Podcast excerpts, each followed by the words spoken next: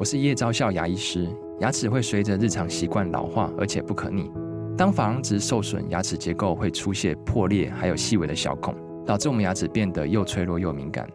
这边我真心推荐贝欧尼修复牙膏，内含 BioHAP 成分，搭配正确的刷牙习惯，经科学实证，可在两周有效让牙齿再矿化，修复受损珐琅质的细微小孔。相关资讯及购买通路，请参考资讯栏连结。热门财经议题、即时投资快讯、焦点新闻话题，陈凤馨与您同步掌握。欢迎收听《财经起床号》。Hello， 各位听众，大家早！欢迎大家来到九八新闻台《财经起床号》节目现场，我是陈凤馨。每周选书早起读书，今天这本书啊，我觉得跟每一个人都是高度的价值相关。我想真的不用讲多，它有九大步骤。第一个步骤就对我产生了影响，我就立刻开始要采行一些事情来做。好，那我们等一下会为大家来分享。这是商业周刊所出版的《跟钱好好相处》，这不是一本教你怎么发大财的书，这是一本如何让你知道赚钱这件事情对你在什么情况之下是够了。嗯，这不是教你成为有钱人的书啦，这是教你成为自由人的书，这不一样哦。今天呢，我们特别邀请的呢是理财作家石方，那么来为我们大家好好的来导读这一本书《跟钱好好相处》。石方早，早早安，大家好，我是石方。好，我们先用一句话来介绍这一本书。我觉得这本书能够让你改命啊！好，我跟你讲，什么叫命？嗯，好，凤馨。我们说命是什么？命就是你的信念，你相信什么啊？然后你做什么决定？对，然后你形成什么习惯？对，最终形成你的命运嘛。对。可是这本书刚刚好就是在改这边，改我的脑袋，它改你怎么想，嗯、怎么看待钱、嗯，然后你怎么去做，同时它也企图去扭转你的习惯。嗯，所以这整本书叫做改命。但我跟你讲、哦。这本书是我的 soul mate， 心灵导师。四年前，哦、对，四年前商周叫我写这本书的序，我第一次看到这本书的时候，一翻开来，我其实非常吃惊，惊艳。我想说，我是不是穿越了？他书里不是有九个步骤吗？对，我一面翻一面心里很害怕，我想说，哎、欸，我怎么他的做法跟我当年学理财时候我做过的是步骤是接近的、嗯，就每个步骤其实我大部分都做过一遍。所以其实我非常吃惊，我觉得我跟作者是心心相印、嗯、所以我觉得这本书不但有它的普遍性，而且有它的层次感、嗯、我就非常兴奋想跟大家分享。其实这本书对我影响很大、嗯、我因为这本书做了一个保险，我的保养品清理。喂，对，你你也提醒我，我跟你讲，我现在正在从大往小来清理我所有的这一些囤积、嗯、呃大部分人我都跟人家说，你要理财或者你要教小孩理财，第一步要做什么？小孩子你就叫他去整理玩具的柜子，嗯嗯、你叫他把所有小车车排列起来。嗯、那如果你是、呃、家庭主妇或者是妈妈，你最好的做法就是把你家里面的保养品拉出来重新排一遍。我以前还会做库存表、啊、然后库存表之后去算出来我一年要用多少罐化妆水，多少条睫毛膏。最后预定我明年的预算，所以就是这本书教我的。其实那个时候的关键是，这本书教会我如何盘点我的资源。嗯，所以，嗯、所以它你你可以把它视为资产，也可以视为资源，其实都是同样的意思。你你资产的定义，不要再去只定义那一些我们平常学的，不管是房地产啦、不动产啦，或者是动产，比如汽车啦，然后现金啦等等。不纯粹是这一些，我所拥有的物品，我拥有的衣服，我拥有你刚刚讲化妆品，我拥有的保养品，或者是邮票收藏，对不起，这些通通都是我们的资产。你如果不去清理它，它就是堆积物。我觉得最好玩是这本书，当初我在看的时候，它很特别，是它其实是两个人写的。他并不是一个人，那当时我去看这两个人的时候，我觉得很特别，他刚好是一个男生一个女生、嗯、然后前半部是女生在讲如何少花钱、嗯、男生在讲如何多赚钱、嗯、那他们的角色完全不同。那个女生叫 Vicki、嗯、男生叫 Joey、哦嗯、Vicki 专门教人怎么花钱的过程里面，我觉得我们可以看到，呃 Vicki 跟 Joey 把赚钱跟花钱写出了不一样的层次感跟格局。好，嗯、我我尤其是像是把一把开洋白菜炖出鱼翅的口感，我就常跟大家讲，这个形容真的好好玩哦。比如说 Vicki 在讲呃如何花钱的时候，他强调一点，你要把钱花到呃足够满足而无剩余。这句一直印在我的脑海里哦。我们常常在讲省钱的时候，每一本书都在讲省钱，理财书都在讲，嗯、可是只有他讲如何去touch到你的甜蜜点。嗯、他说我们不是要你一直省，而是到底去觉察你到底需要多少。对对，你知道凤馨，我其实开始理财的前面七年都是在 cost down，哦、我知道光是整理自己的人生其实就非常花时间。对对，我印象最深是我当时住在上海，我常常两岸飞，嗯、我飞的时候我经过飞机场就会去买那种长条型的睫毛膏，它一次就是五条，一次三条，你会不会扫货？我不会，因为我知道到最后那个等到我要用完这个睫毛膏的时候，最后那一两支应该都已经干枯 了, 过期了。对，我年轻的时候不懂哈，觉得便宜，就像我们现在有时候有时候去美式大卖场去买很大量的囤货。 对, 对，你知道最后有一半会吃不完，最后被扫到垃圾桶去。那我印象最深是结果我们就要买更大的冰箱还会再加买一个冷冻库这样。所以我印象最深是呃，我开始理财的第二年，我就知道要去做盘点。做完盘点之后，我就知道啊，睫毛膏绝对不可以在机场买，因为我一年只用掉两条啊。所以其实我做出库存，哦、知道自己需要多少。哎，你知道我的钱就自动省下来。嗯、光是省保养品哦，嗯、包含把一些产品换成别的品牌。嗯、我记得我在头三年哦，先跟凤馨也分享一下，其实要 cost down 的过程不是那么容易。对，很难，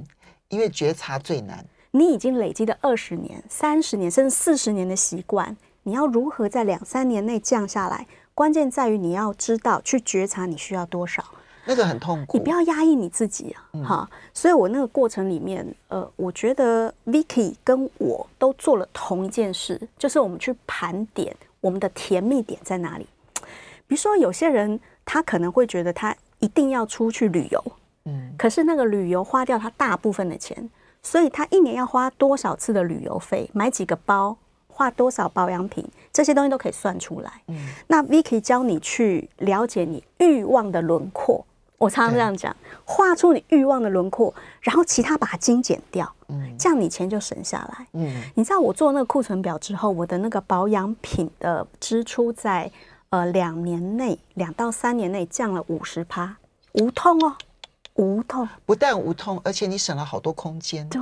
嗯、然后清清爽爽哈。嗯、那就以是讲赚钱这本书也很特别。这位这他的先生啊，对，嗯、那当然现在应该已经过世，他已经过世了。就以他是华尔街分析师，所以他来讲赚钱，我们很能理解哈。那他讲赚钱也非常特别。你看，我们讲赚钱一般都说十年翻十倍，有没有？嗯嗯嗯嗯，越多越好。嗯，就以不这样讲，嗯、他直接瞄准什么？你需要的那个金额满足点越过它，用资产比如说股息或者是房租越过它就是你的目标。嗯、所以那一个靶心它画在一个满足点的位置，而不是越来越多。嗯、我觉得这对夫妻就这男女这两个作者很特别，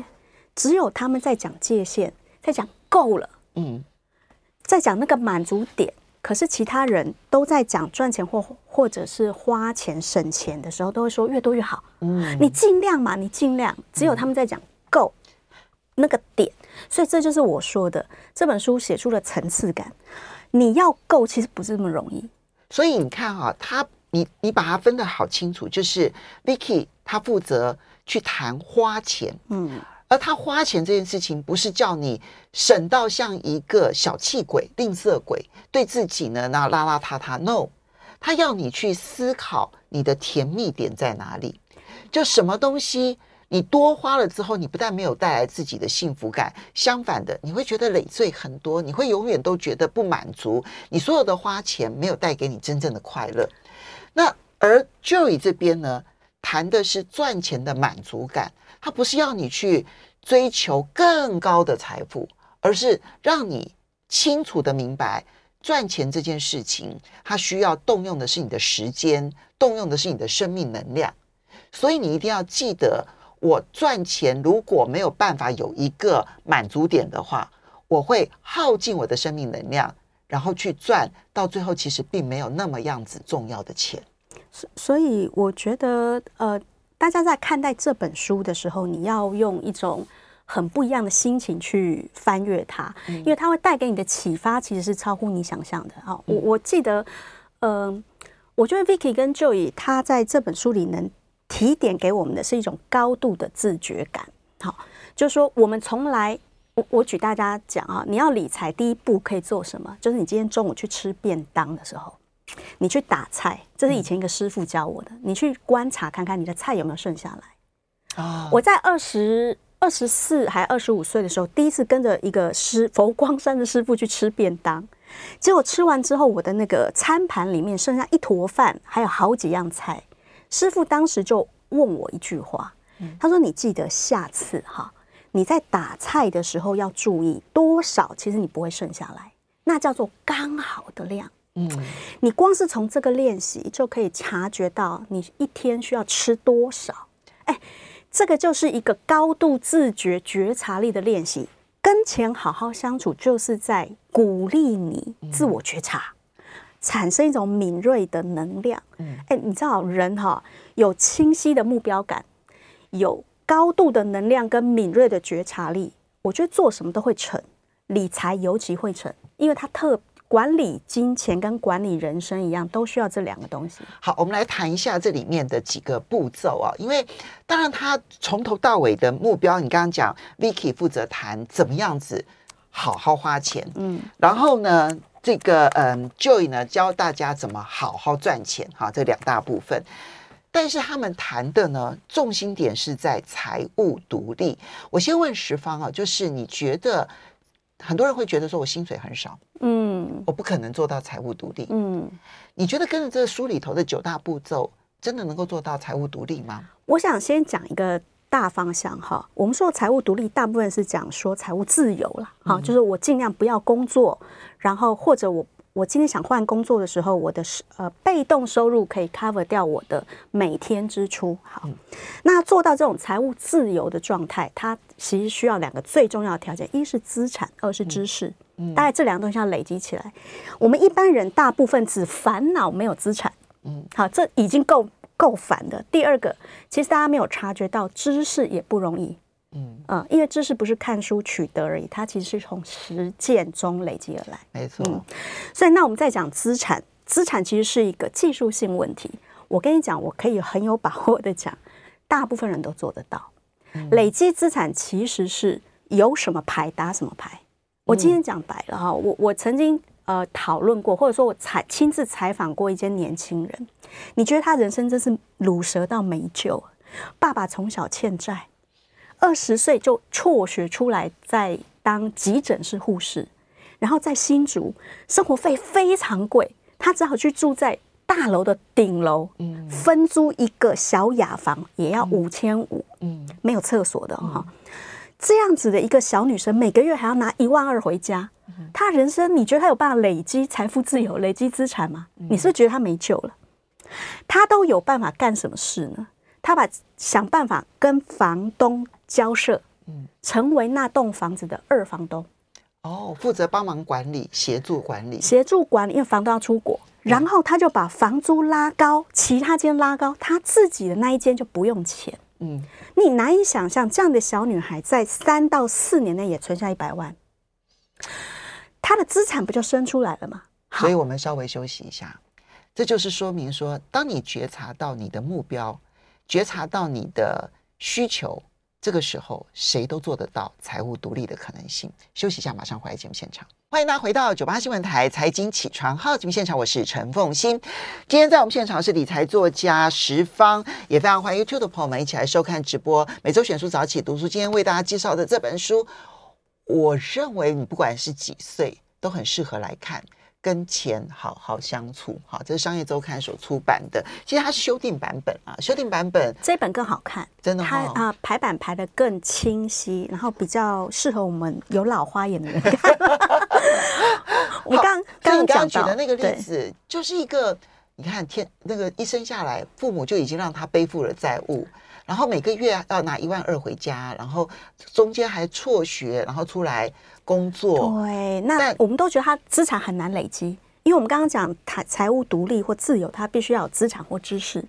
那他资产累积，他已经是条件这么不好，他都能累积。那还有一种是中年，可是家家庭负担很重，比如说爸妈重病这种。嗯嗯嗯、那这一种其实是他再会赚，他的累积速度也很慢，是不是他就没救了呢？嗯、我以前有个学长在成大，他就是太太家里背着一个残障的弟弟，所以他太太所有薪水通通拿回娘家，嗯、他只有一个人。然后他自己要想办法付所有的房贷学费，就是一个老师，可是他还是有办法。他现在六十六十八岁，他在台南买到一栋透天，然后房贷已经缴清了，儿子也培养到很好的大学，生活有余裕，不只有退休金而已哦。那他怎么做到的？他的关键是在于他在累积的过程中，他儿子从不补习。嗯，你看哦，手上有什么牌打什么牌，因为他是老师出身，嗯、所以他儿子永远都来他办公室读书，每天读 I C R T，嗯、也不补英文，嗯、所以他的牌就是想办法让自己可以把钱省下来，去抠掉他我们大部分支出就是房子、孩子，他从最大笔的省掉，而且他从不外食。嗯，凡是好的习惯，他最终也能累积资产，啊、所以你刚刚讲了那句话，现在听了这两个故事之后啊，有什么牌打什么牌。嗯、而你这里面呢，这两位呢，他们的牌当然是一手烂牌，一手烂牌。啊、可是前面这个小女生的这个例子呢，她是在这么烂的牌，她都能够想到说，我去跟房东协商，我用我工作之余的时间协助你去管理你的房子。那这样子的方式来换取他可能额外的收入，我反正住在这里嘛哈。嗯、而另外的你这一位学长，这位老师，他的牌他点算自己的资产，我有知识，我可以不用让孩子补习，我就可以帮助孩子可以有很好的学习环境。我把所以那个资源不纯粹是我们看得到的，比如说呃多少钱、多少的账户，然后多少的房地产，然后父母给了我多少钱。嗯、脑袋脑袋里的知识也是存量，也是你的资产。我我常常鼓励大家说，大家可能都以为我除了工作以外就不可能做点什么。嗯、可是我的公司里面就有白天工作八小时，晚上九点到十二点，他就来拖地板。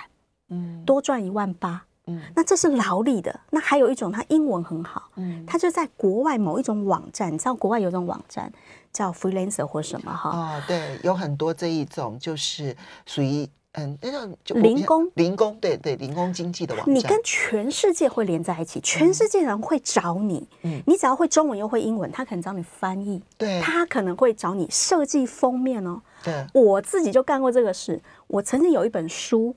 我写完之后，我就找浙大一个研究生帮我翻译成英文，嗯嗯、只花了三千六百块台币，两万字。哦天哪！我的天，对不对？对我就是压榨大陆人。然后我找他翻译之后，我找了一个巴基斯坦人，你真的难以想象他现在正在打仗的那个国家，他帮我设、啊、没有没有没有巴基斯坦现在没有、啊、巴巴、啊、反正就是中东地方的一个人哈，啊、他帮我设计了我的封面。最后呢，我还找了一个印度在 Bangalore 的，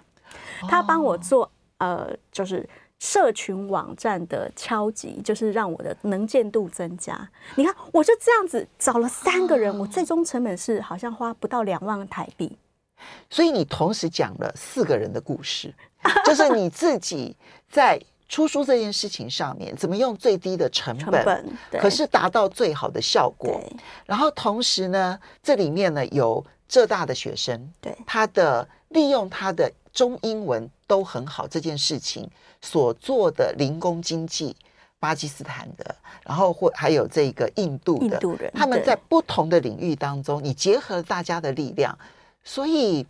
所以盘点资源、盘点资产，要从这个角度出发，而不是而不是我们一般人想象的那种有形的资产。所以你要打开你的 mind 去。设计跟累积你的资产，首先不要害怕或者是自卑自怜说、嗯、我不可能有闲暇时间多赚钱、嗯啊、同时只要一开始累积资产，请尽快投入股市。我, 我的意思并不是呃，因为看书我们能做的有限，除了书以外你一定要用经验，因为经验或知识是由实践而来，那你只要有知识加上有资产，其实时间到了以后你其实会慢慢越来越有余裕。这就是复利的力量了、啊，不管知识或者是、呃、或者是金钱都是一样。年轻的时候没感觉，我先生四十七岁退休嘛、嗯啊、那他其实是忧郁症，就是在园区工作压力太大，他退下来他退下来之后，因为我们有资产，我们在年轻的时候就累积资产，那他我们又有经验，因为我已经在股市十几年，所以你知道他退下来现在开间公司，然后他陪我吃早餐午餐晚餐、嗯、每天我觉得我们的生活是在有余裕状态下，我们现在的收入是比他退休前的翻倍、嗯、大概是他退休三年内我们做到、嗯嗯、那我感觉是这样子，知识跟呃资本累加起来之后就是财务独立或财务自由。而他值不值得追求呢？我经历过这么多年，我可以很负责任的跟你讲，它是人生值得追求的目标。嗯，因为其实呃财务自由会带来什么？会带来掌控感。嗯，而掌控感跟选择权，你知道哈佛大学做过一个研究，为什么掌控感这么重要？因为它是人生快乐两大关键之一。人生快乐两大关键是什么？一，人际关系。所以刚刚凤馨姐说哎、欸，要在家里面开趴，有吗？没有，这是我的计划，就是希望能够嗯、呃每隔一段时间邀请朋友来家里，所以我要把家里头做一点点改变，就是跟朋友的关系很好或者是家人关系很好，这是幸福感第一要件，很重要。第二要件就是掌控感，没错，你不要觉得我被逼着做什么。对，那所以财务自由可以让你过分，这一题会拿五十分。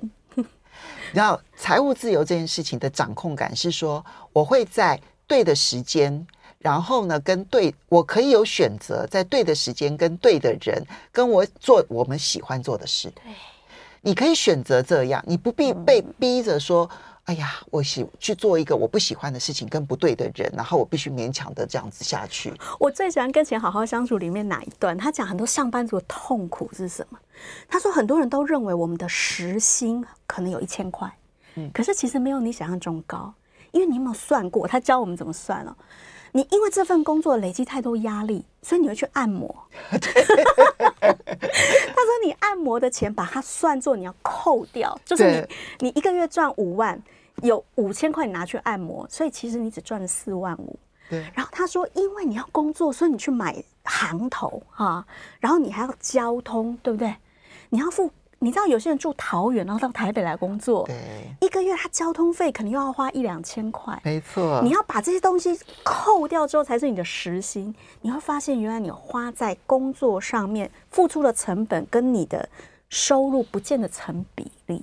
这就是他的。所以你看他的步骤，我们等下我们等下就进入他的九大步骤啊。然后、嗯、看，比如说他的第一个步骤就是要你列出资产负债表。对，听起来好像很老生常谈，可是他的方法完全不同。嗯，刚刚老师所提到的第二个方法，就步骤二，就是呢要真正的去计算你的收入到底是多少。对、嗯，可是你的收入这件事情，它就是要，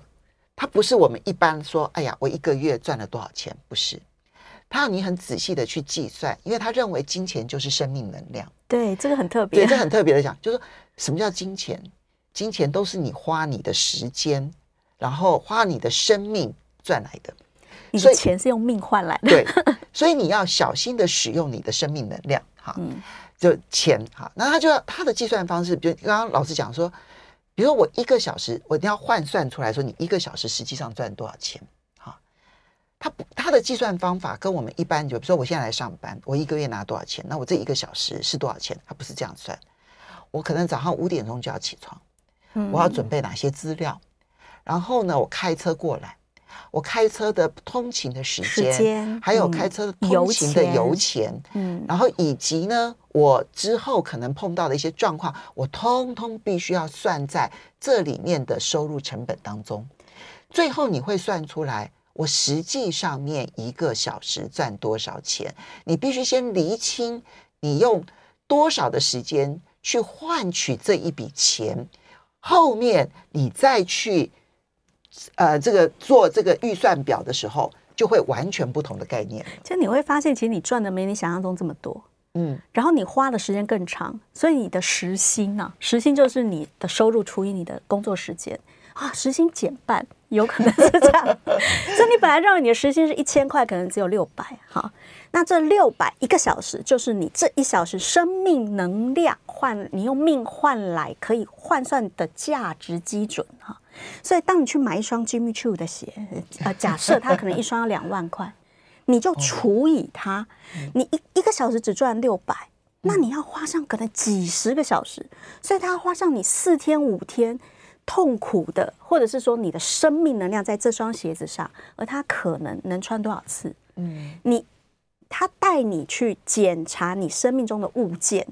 你就在花钱的时候会更谨慎。对，所以我觉得这个东西是这本书最特别的地方、嗯、那刚刚凤馨姐讲的那个步骤，我觉得它最好玩的是其实它的步骤是很清晰的，我不是说我它是我的 soul mate 嘛，就是命定之书，因为它在一开始的时候我的做法大概跟它一样，第一步其实就是盘点、嗯、先搞清楚你活到现在为止你到底赚多少钱，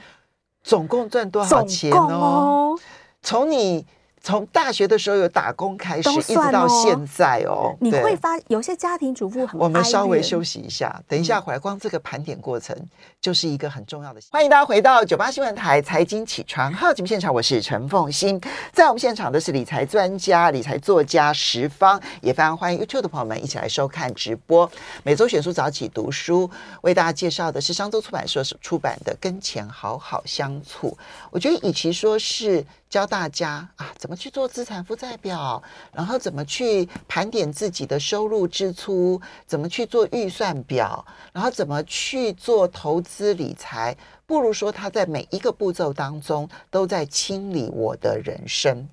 他提醒你金钱是为你人生服务，对对对，而且金钱最终目的你买的就是要给你幸福感，它交换，那幸福感我们刚刚讲的哎，自由可能会有掌控感，这算哈。对，有的是你花出去之后可以增加连结感、嗯、好，我有一个朋友他股票做得非常好，你知道他把钱花在哪里吗、嗯、他花给他姐姐哦、啊，他怎么做呢，他说他姐姐呢就是普通职员，月薪大概三万出头、嗯、他就每个月发给他月薪三万出头哦，让他姐姐可以好好回到家里面陪伴妈妈，然后没有什么事，不是让让他当长工，不是照顾妈妈、嗯、而是可以在没有压力的状态下全家在一起，然后心情愉悦、嗯、所以因为他妈妈其实呃年纪非常大了，所以他用这个来交换一种呃家庭愉悦感，对，家庭愉悦，嗯，所以我觉得这是买关系，这算是哈、嗯。还有的人会拿钱，我我很多年前有朋友是拿钱出国留学，那他读的是什么艺术史啊？我我们也觉得这够冷门啊。但是就他人生长期来讲，他说那个去法国的这个经验，带给他人生很长很长时间生命的不一样，这叫换，嗯、这算是换什么？换他人生的体验吗？我觉得换他不同的生命能量。好，那我们是不是可以这么讲，我们最终呃呃能够用钱换来的东西是要跟自己人生要追求的幸福感要符合，所以啊他这里面啊，因为他前面先盘点资产负债嘛、嗯哦、你终究赚了多少钱，然后呢去盘点你的收入，实际上面一个小时你实际上面赚多少钱，然后你就会理解说每一张钞票所代表的生命能量有几个小时，你的命换来的、啊、对，然后呢然后去做每个月的收支表，而且他的收入支出表跟别人都不一样不一样, 不一样、嗯、比如说里面让我看了很受用，比如说他说同样是我们就食衣住行娱乐，对，我们都是这样子分类，对不对哈？同样是花在食物的钱，你为了今天这一餐要吃饱所花的食物的钱，跟我想要请全家人一起吃饭，然后让我们可以有一个团聚的感觉，这个花的食物的钱一定是不一样的钱，或是说我可能是跟同事一起去吃，然后呢我们因此我们决定说，哎，我们犒赏自己一点，然后我们两个人吃好吃一点，那这一个跟我平常的便当的钱一定又是不一样。所以你要为每一种行为下的实际上面带给你什么去做分类，而不是直接去分十一，因为衣服也分作说我是为了工作我一定要买这样的衣服，还是我是为了居家休闲，还是我是为了炫耀。它后面增加了一项就是叫做幸福感评分，这个是最特别的。我们一般都说我买 这, 这件衣服花了三千块，后面它有个评分哦，对对对对，它带给你幸福感是一到十，你自己评分。对对对对 对, 对，这个非常好玩。当你把幸福感跟你买的东西挂在一起的时候，你就会重新去思考这个价值，这个钱花的值不值、哦、我比如说 我, 我自己可能有的时候会去买很好的鞋子，可是我非常清楚的知道它是为了工作，而它可以累积我的形象或者是说服力，这时候我会给它一个评比，而且我可能还会加权、嗯、就是我可能会把它乘以两倍、嗯、这个时候它的幸福感分数就很高。所以把钱花在有幸福感的地方，不是要我们就是纯粹的节俭。对，所以我喜欢他问的三个问题，就是当你做完了这些资产负债、嗯、然后预算收支，然后去分析好你的收入的这一个生命能量之后，他让你问三个问题。第一个问题，在使用生命能量，就是你赚来的钱、啊嗯、在使用钱的同时，生命是否因此得到等量的充实满足。我就简单的做了一个笔记，我说这就是用钱买到了幸福感了吗？好，第二个问题是，使用生命能量的时候是否跟自己的价值跟人生目的一致、哦、这很重要。我就把它做了一个小小的这个结论，就是跟你的方向感一致吗？嗯，好。第三个是，如果你不是为钱工作，你的消费形态会有什么样的改变、嗯、因为那才是你真正需要花的钱。所以我看到很多的理财书可能会说啊，你只要省掉一杯咖啡钱，你这一辈子就可以累积多少钱。嗯，我就我当时就觉得这个理论对我来说是有问号的。一杯咖啡对每一个人的幸福感、价值、方向感是不一致的。嗯，如果对你来说那就是幸福的泉源，那为什么不去花？嗯、啊，对你来说，你不过就是无聊的时候的打发。那你可以找到更好的用法。我觉得其实重点是要把钱花在能够增加幸福感的地方。书对我们的价值是什么？书它会提醒你比较统整的去俯瞰你的人生，所以像去清点你的资产跟去了解你的月支出，是俯瞰的过程中，它还提醒你它的幸福感也在俯瞰你的回馈。这个东西的回馈、啊、所以这些俯瞰的过程可以让你在某种层次上去体悟到、哦、我的人生的方向要往哪边。我们都说登高你才能看到远、啊、对，你会看到你的终点，然后看到这个历程是不是你人生要有的经历跟过程。我我们以前在灵修团体啊，以前我有去灵修团体、嗯、我们会玩一个游戏叫生命蛋糕。生命蛋糕很好玩，就是把你的时间回溯、哦、过去这一个礼拜内我花了几个小时陪伴小孩，我花了四十分钟在经营脸书，我花了八个小时在读书，然后把自己的人生时间画成一个圆饼。我跟你讲，等那个圆饼画出来之后，你会非常惊讶。我就非常吃惊、哦、我花在念书的时间上这么少、嗯、原来我花这么多时间在刷抖音、啊、真的，我们现在在手机上真的越花越多都是短视频。然后你会发现原来你的评比或比例是不对的、嗯、所以跟钱好好相处会帮你做到钱的生命蛋糕是一样、嗯、它会帮你俯瞰原来我的支出花了 百分之三十 在小孩身上、嗯、他的补习还都不见起色，而且他还很恨你，你就要知道说这一笔钱的幸福感或效益其实很低、嗯、你要考虑把它放在更有价值的地方上。嗯，好，所以这个是其实你会发现前面的每一个步骤可能是很多的理财书都会教你的、嗯、可是它教你的是思考过程，而不是怎么手做。因为有了那个思考过程，坦白说我觉得它每一个每一个动作都很让人痛苦很让人痛苦，因为他都必须要检视。你就讲嘛，俯瞰俯瞰你自己曾经做过的事情。当然最后几章他是有提到说，那你的资产应该要放在哪里，对，如何让你的工作的收入可以最大化，他其实都也有方法。对，只是我觉得第一章对我就已经很受用了，对，因为简他就整个俯瞰我自己的资产负债之后，你知道我就做了一个决定，嗯，就把我过去因为我当时的喜好然后所买的收藏我觉得很珍贵的东西，我就突然有个觉悟，就是呢这些东西对我来讲很珍贵，它们价值也确实有个比如几万块钱啊这样子，但是一旦有一天我过世了，对我的孩子他们都是垃圾，那我现在用不到，我应该就把他们